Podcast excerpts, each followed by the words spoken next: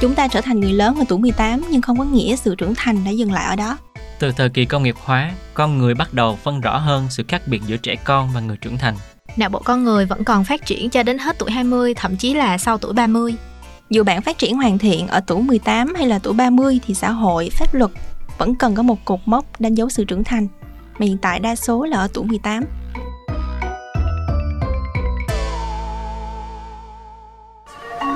You're listening to a podcast series from the Etc. Production. Biết tất là gì?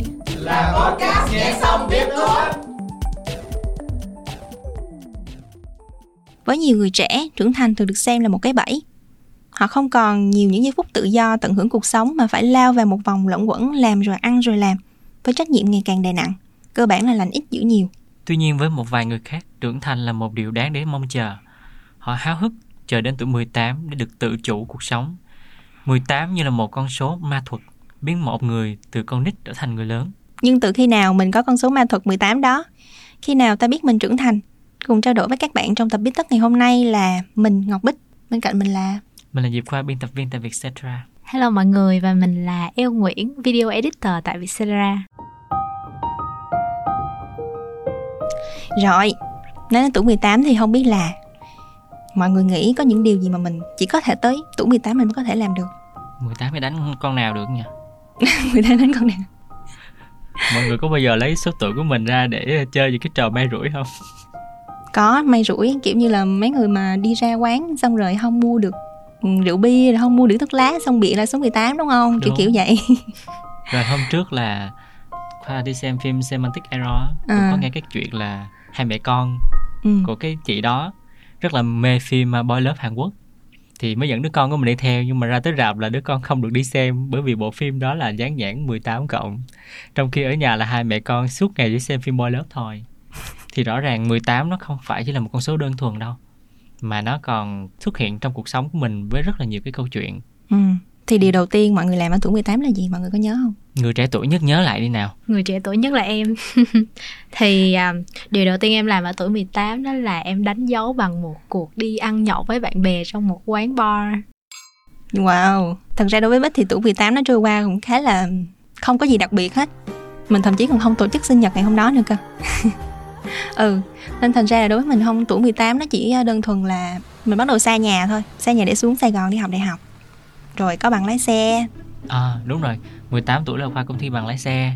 Cũng như bao người thanh niên ưu tú khác thì mình cũng đi thi đại học. Rồi mình cũng tự nhiên cái mình đậu đại học. Rồi cũng như bao thanh niên khác thì cũng nghĩ tới chuyện um, nghĩa vụ quân sự. À, Thì cái nghĩa vụ quân sự giống như là một cái đánh dấu rất là rõ rệt của những cái nam thanh niên.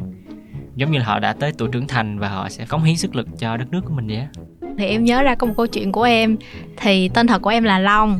Thì lúc mà em 18 tuổi á, Bên phường nó đến gặp em Và đưa cho em một tờ giấy Ghi là mời Nguyễn Ngọc Kim Long Khám sức khỏe cho nghĩa vụ quân sự. Thì lúc mà cái chú ở phường tới Thì chú gọi em ra Và tự nhiên thấy em, Ủa, con là Long hả? Nhưng mà mình là con gái. Thì đó là một cái chuyện cũng để lại nhiều ấn tượng cho em ở cái tuổi 18 lúc đó. Thật ra ở tuổi 18 thì mình còn thấy có điều thú vị đó là à, mình có thể được mua vé số nè. mình được à, ừ, Mới biết luôn á. Ừ em có mua- tưởng là tuổi nào cũng có thể ừ, mua vé mình số. có thể giàu đột ngột. Ừ, mình mua vé số có thể tuổi nào mình có thể mua được nhưng mà nếu mình thắng giải thì mình không được đứng tên của mình. Ồ. rồi ngoài ra có những chuyện như là mình à, được hiến máu nè à, mình kết hôn mình đi bầu cử rồi à, mua rượu bia thuốc, thuốc lá thì chắc mọi người đều biết hết rồi rồi mua các ấn phẩm 18 cộng đó vậy thì không biết từ khi nào mà tuổi 18 được xem như là một độ tuổi đặc biệt ta À, nếu mà nói về à, khoảng thời gian của con người á, cái 18 tuổi nó có nhiều cái cột mốc lắm. Ví dụ như là tốt nghiệp ra trường nè. À, pháp luật quy định rất là nhiều việc mà mình được làm nè. 18 có thể chắc là số đẹp hả? Kiểu à, 17 là bẻ gãy sừng trâu rồi đúng không? Tới thêm một bước nữa là 18 một cái sự ảo diệu nào đó thì con số 18 nó ở một cái khoảng đó là vừa phải một cái sự chuyển mình của một người. Ừ. 19 thì thấy hơi già 20 thì cũng ờ, già quá rồi thôi lấy 18 đi trung bình đi ha. Ừ, thì à, theo như bác thấy thì hầu như là theo pháp luật á, thì 18 là cái độ tuổi trưởng thành ở tất cả đa số các nước. Hồi xưa thì khoảng theo luật uh, 2004 quy định trẻ em ở Việt Nam thì là những bạn trẻ mà dưới 16 tuổi nhưng mà chỉ cách đây khoảng 1-2 năm thôi dự án luật bảo vệ chăm sóc và giáo dục trẻ em mới có sửa đổi lại thành là trẻ em là người dưới 18 tuổi. À, cũng tương tự như vậy thì Nhật Bản trước giờ quy định độ tuổi trưởng thành là 20 nhưng mà từ tháng 4 năm 2022 họ cũng đã giảm độ tuổi trưởng thành xuống còn có 18 thôi. Còn à, ở Mỹ thì người ta phải hạ cái độ tuổi được phép bầu cử từ 21 xuống 18 sau những cái cuộc chiến tranh tại Việt Nam tại vì lúc đó nhiều người trẻ bị gọi ra trận từ 18 tuổi nhưng mà họ không có được bầu cử. Ừ.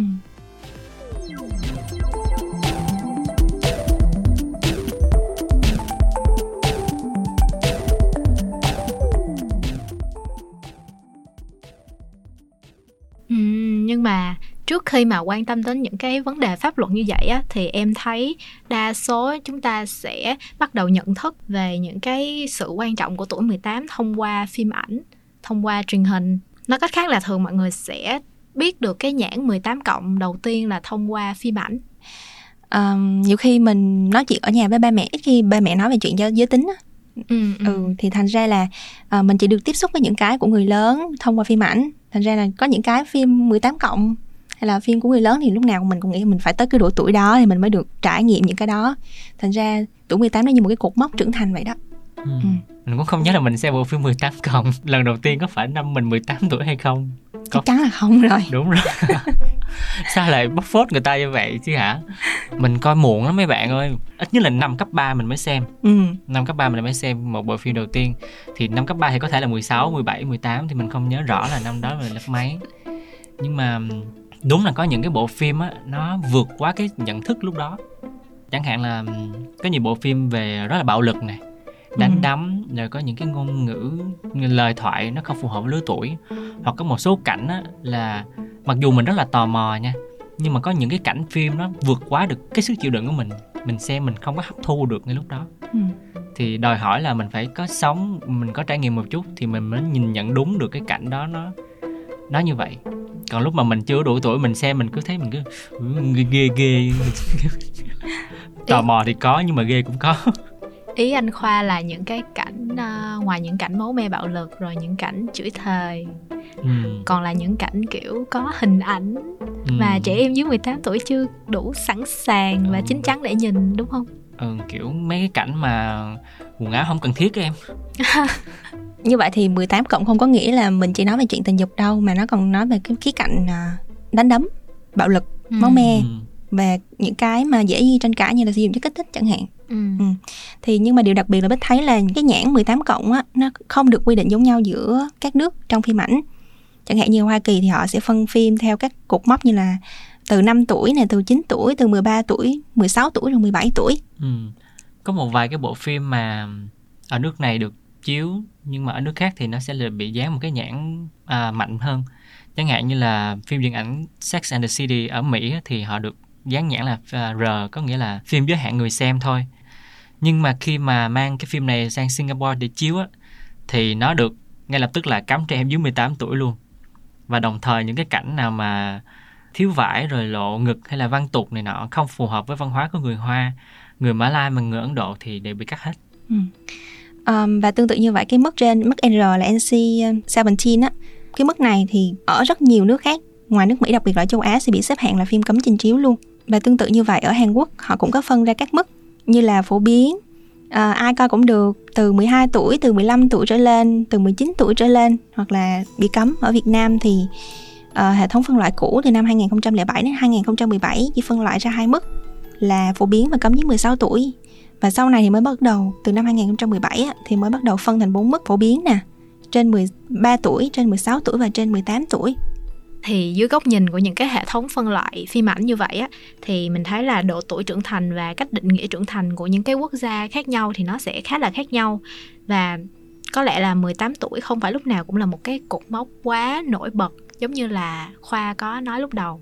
Nếu mà cái định nghĩa về tuổi 18 nó không có thống nhất như vậy thì mình định nghĩa như thế nào về tuổi trưởng thành? 18 tuổi không phải là tuổi trưởng thành hay là 18 tuổi là tuổi trưởng thành? Theo em thì uh, sự phát triển của con người nó sẽ bao gồm về mặt phát triển về thể chất nhận thức và cảm xúc. Thì về mặt thể chất á cơ thể của bạn sẽ bắt đầu phát triển chậm lại vậy thì chậm lại sau tuổi 18 thì nói cách khác là đến tuổi 18 những cái cơ quan cơ thể sinh dục phát triển của một người nó sẽ gần như là hoàn thiện rồi thì tuổi 18 là chúng ta đã tương đối trưởng thành về mặt thể chất ừ.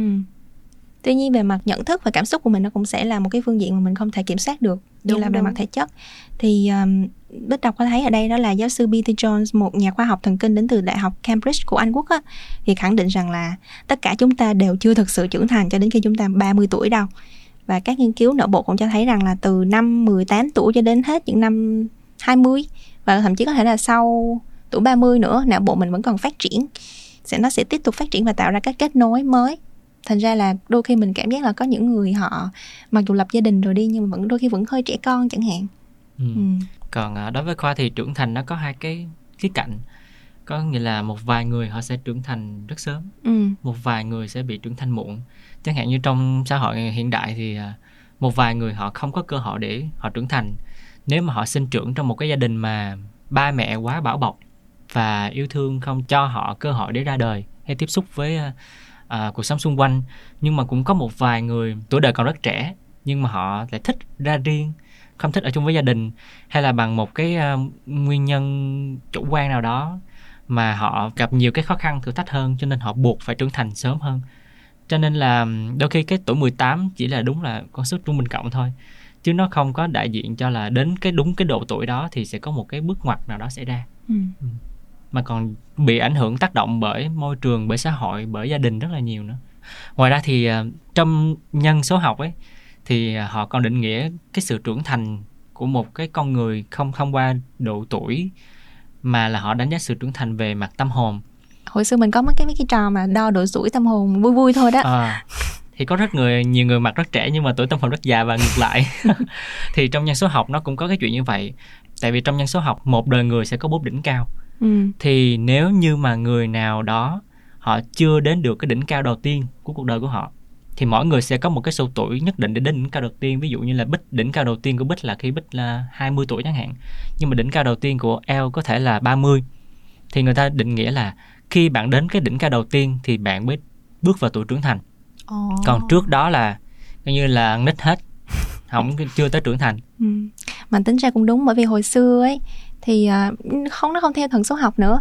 Mà kiểu như là ba mẹ mình hồi hồi còn trẻ đi mới khoảng mười mấy tuổi có khi là phải đi lấy chồng lấy vợ rồi. Và phải đi làm từ sớm rồi thành ra nên có thể là trưởng thành sớm hơn. Ừ. Ừ. chứ đâu phải nhất thiết nhiều khi bây giờ 20 tuổi hồi đó là quá già để lấy chồng rồi nhưng mà bây giờ mình vẫn còn Nên là thân chục tơ. con ế. Ừ. chắc bích hồ đó À, và thật ra thì Bích thấy là cái tuổi 18 được chỉ định là tuổi trưởng thành chỉ là một cái sự kiện nó xảy ra tương đối gần đây thôi. Khoảng 100 năm trước đi thì việc kết hôn ở Mỹ nó cũng khá là phổ biến đối với thanh niên 13 tuổi. Các thanh thiếu niên trẻ thì họ cũng làm việc trong trang trại và các nhà máy trên khắp nước Mỹ trong thời gian này. Ở các nước Mỹ Latin thì họ còn có một cái lễ kỷ niệm để trở thành người trưởng thành vào tuổi thứ 15. thì trưởng thành ở đây á chúng ta sẽ không chỉ nói về à, tuổi tác ngoại hình hay giới tính hay địa vị xã hội mà nó còn được thể hiện rất nhiều qua cái cách mà một con người họ à, ứng xử và thậm chí là cái cách suy nghĩ nữa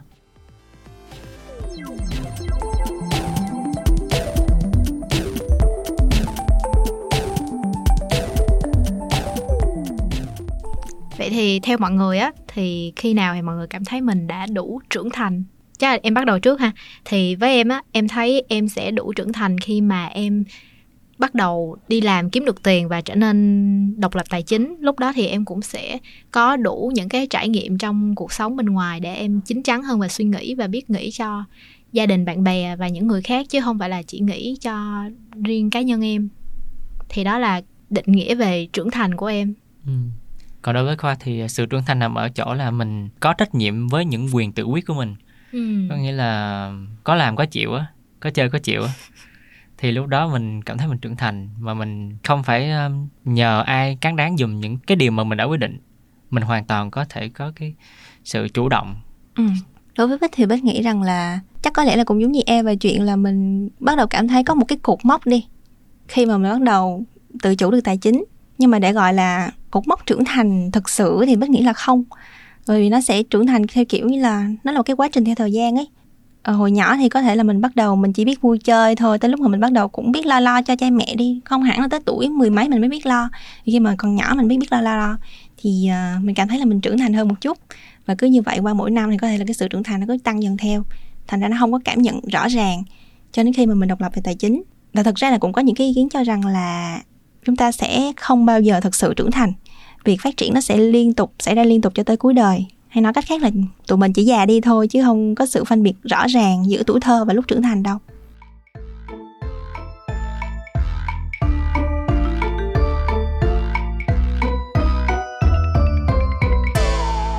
Ở phương Tây, khái niệm tuổi thơ được cho là chỉ mới xuất hiện vào khoảng thế kỷ thứ 18 19 khi mà cuộc cách mạng công nghiệp nó xảy ra trên diện rộng.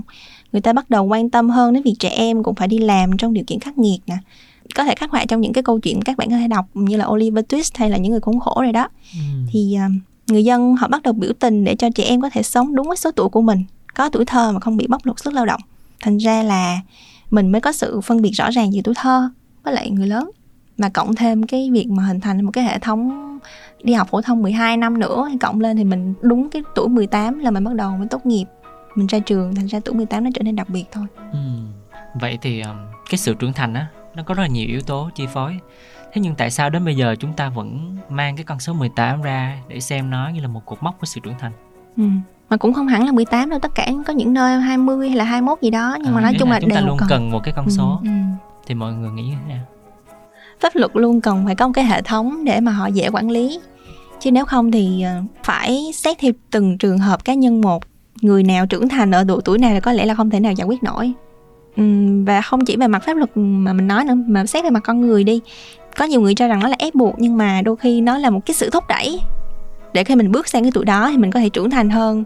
Và tất cả mọi người đều phải học cách tự độc lập, biết lo cho mình ấy. Nhưng mà nếu mà không có cái cột mốc nào hết thì có thể là nhiều khi mình cứ theo cái quán tính mình, cứ lười. Mình không muốn rời xa cha mẹ hay là mình không muốn đi làm chẳng hạn. Thì ờ, đôi khi mình cần một cái cột mốc như vậy để tạo nên động lực thì theo em biết á, thì bên Nhật Bản á, nó sẽ giảm độ tuổi trưởng thành xuống còn 18 tuổi. Mục đích á, cũng như chị Bích nói là để thúc đẩy người trẻ bắt đầu tham gia vào môi trường lao động nhiều hơn. Nhờ vậy á, thì sẽ giúp Nhật Bản có thêm rất là nhiều người đóng thuế và hy vọng là sẽ cải thiện cái tỷ lệ sinh tại vì 18 tuổi lúc đó sẽ đủ điều kiện về mặt pháp luật để quan hệ hôn nhân. Ừ.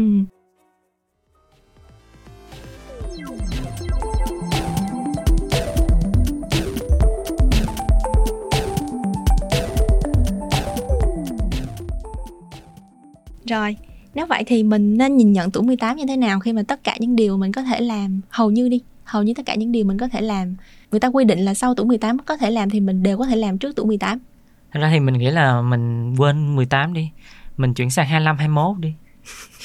Tại vì gần đây có một cái bộ phim của Hàn á là 25, 21 ấy. À đúng rồi. Thì um, họ lại không xem 18 là một cột mốc quan trọng. Ý là họ sẽ chọn một cái độ tuổi khác ừ. Để có những cái diễn biến đặc biệt hay là những cái cột mốc hay những cái sự kiện làm thay đổi cuộc sống của con người. Ừ. giả sử năm 18 tuổi mình có một cái đó vui vẻ đặc biệt chẳng hạn như là mình có chụp kỷ yếu này mình ra trường này nọ thì mình cứ nhớ thôi. Còn à, nếu nó không có gì xảy ra thì cũng không sao. Tại vì đôi khi mình mong đợi nhiều quá mình nghĩ nó rất đặc biệt mà lỡ như mình sống nhạt quá không có gì đặc, đặc biệt xảy ra rồi sao? Cái mình buồn hay gì? Thì thôi mình cứ xem là mình cứ sống được tới 18 tuổi là mình may mắn mình hạnh phúc rồi mình sống tiếp mình đầu đại học mình sống tiếp mình làm tiếp vậy thôi đối với khoa nó đơn giản vậy chứ mình cũng không phải là thần thánh hóa con số 18 hay là mình quá là kỳ vọng có một cái bước gì xảy ra hết ừ. và Bích cũng không đặt nặng vào tuổi 18 nhưng cũng không đặt nặng luôn cả cái chuyện mình phải trưởng thành nữa bởi vì uh, mọi người ngồi im thôi thì tự động cái biến cố ở ngoài xã hội nó cũng tự đập vào mình thôi ngồi im cũng già ừ. mà mọi người thì ngồi im thì những cái biến cố đó nó cũng sẽ tự giúp mình trưởng thành thôi ừ. Nguyễn Thị Éo Len sao ạ? À? Em nãy như anh khoa nói thì em nhớ đến một cái bộ phim bên trung tên là 30 chưa phải là hết. Ừ. thì cũng nói về câu chuyện không phải là tuổi 18 nhưng mà là tuổi 30 cũng có rất nhiều biến cố đến. Tức là ví dụ như mình trưởng thành ở tuổi 18 rồi nhưng mà đến tuổi 30 mình sẽ lại có những cái sự kiện xảy ra với cuộc đời mình làm cho mình trưởng thành hơn. Thì giống như chị Bích có nói là kiểu trưởng thành là một cái suốt cả đời và nó cứ tiếp tục tiếp tục trưởng thành. Thì em thấy 18 là một cái cột mốc để mình tượng trưng xương xương nhưng mà không phải là một cái gì quá cứng nhắc. Ừ. có ừ. điều gì mọi người tiếc nuối tuổi 18 không làm không? Điều tiếc nuối lớn nhất của em là chưa thử đi khám sức khỏe nghĩa vụ quân sự. Trời đất ơi. Qua mình muốn chết. Điều mà mình tiếc nuối nhất có lẽ là mình không dám bật lại thầy cô hồi mình đi học á. Năm 18 tuổi mình cũng có rất là nhiều sự bực dọc trong quá trình đi học nhưng mà nó tự nhiên cái mình ngoan quá mình cảm thấy mình ngoan một cách kỳ lạ nếu mà được trở lại thì có thể 18 tuổi của mình mình muốn mình quậy hơn chút xíu.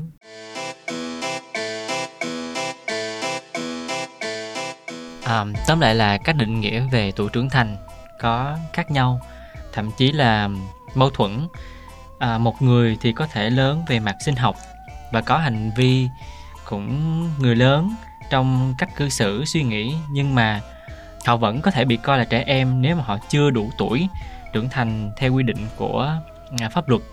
Nhưng mà ngược lại thì có một số người mà cơ thể của họ là người trưởng thành nhưng mà về mặt à, là người trưởng thành về mặt pháp lý rồi nhưng mà họ không có cái sự trưởng thành nào trong hành vi nhận thức hay cảm xúc hết.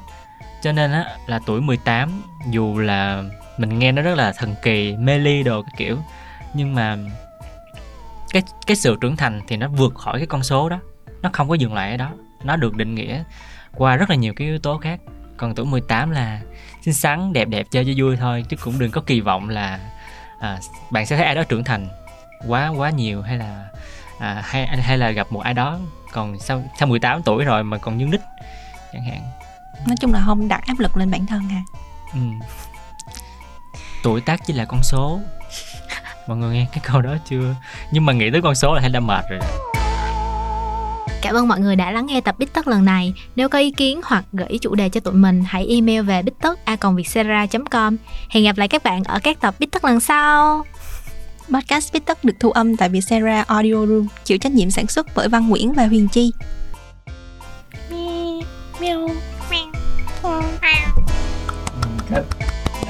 Thì à, tên thật của em là Long đúng không?